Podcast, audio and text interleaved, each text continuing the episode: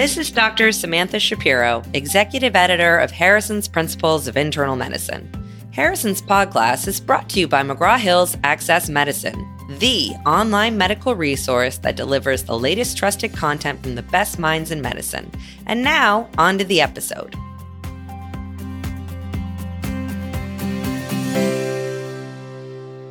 Hi, everyone. Welcome back to Harrison's podcast. We're your co-hosts. I'm Dr. Kathy Handy. And I'm Dr. Charlie Weiner, and we're joining you from the Johns Hopkins School of Medicine. Welcome to episode 102, a 54-year-old with muscle soreness, and we are thrilled to welcome back Dr. Langford to discuss our case today.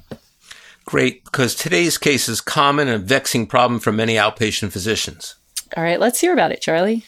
So you were seeing your long-term patient in the clinic.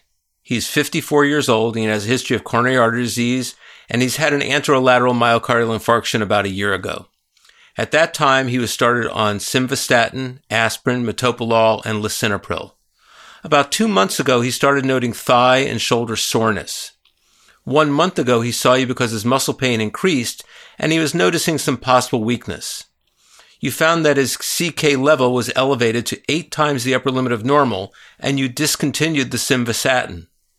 Today, he reports that his pain is continued, and if anything, it is worse than a month ago. His CK is now 12 times the upper limit of normal. So the question's going to ask is, which of the following is the next best test to establish a diagnosis?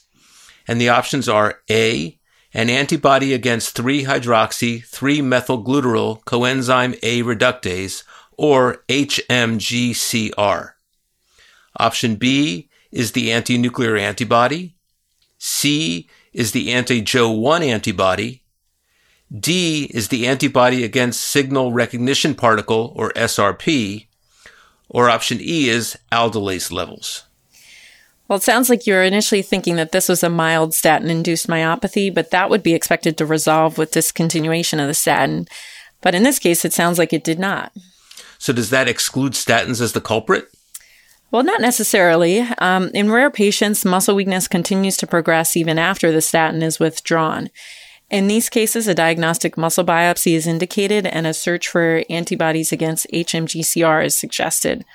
If histologic evidence of polymyositis or necrotizing myositis is present, then immunotherapy would be initiated.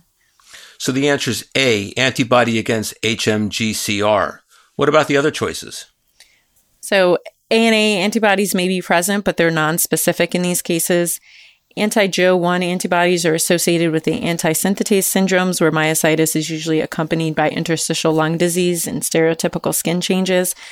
And anti-SRP antibodies are not associated with statin-induced myopathy. Great. Well, let's explore this issue more deeply with Dr. Langford. Dr. Langford, what is your approach to patients with muscle aches that are receiving statins?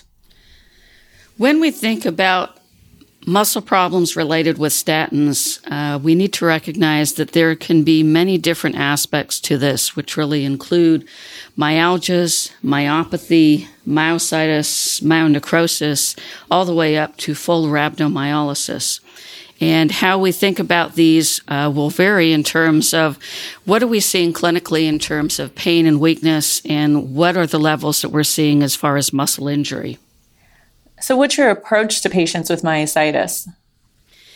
So when we encounter a patient with myositis, one of the things we see is that there are a variety of different diagnoses that are within this category, some of which have really been very recently described. You know, included in this would be entities such as dermatomyositis, polymyositis, the anti-synthetase syndrome, inclusion body myositis, and then the immune-mediated necrotizing myopathy, which is where this particular case comes under concern. How we think about this is that we always want to approach the patient in trying to understand, is there something that is immediately threatening to organ function or life?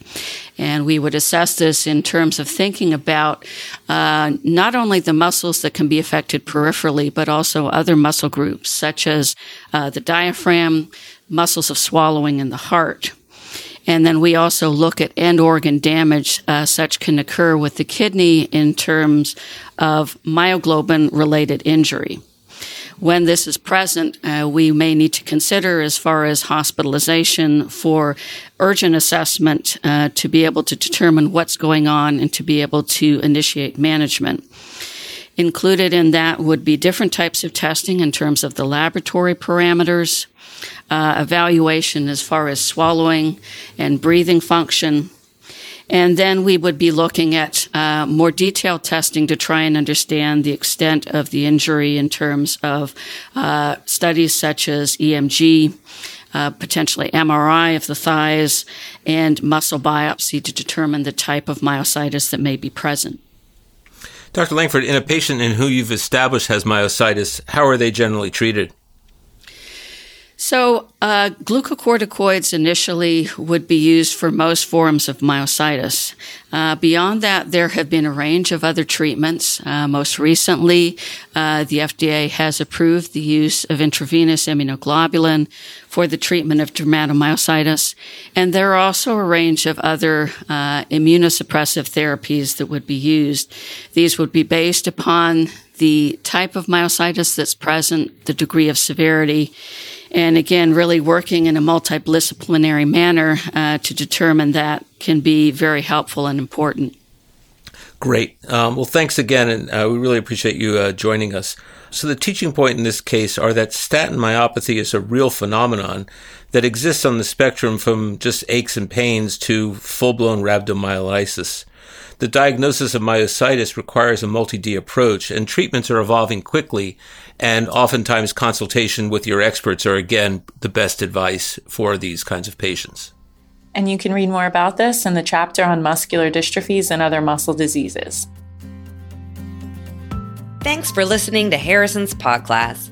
You can listen to this episode and more on AccessMedicine.com, which includes the complete Harrison's Principles of Internal Medicine text, Harrison's review questions, which complement and expand upon the questions in this episode, and much more. AccessMedicine.com may already be available to you via your academic institution. Check it out.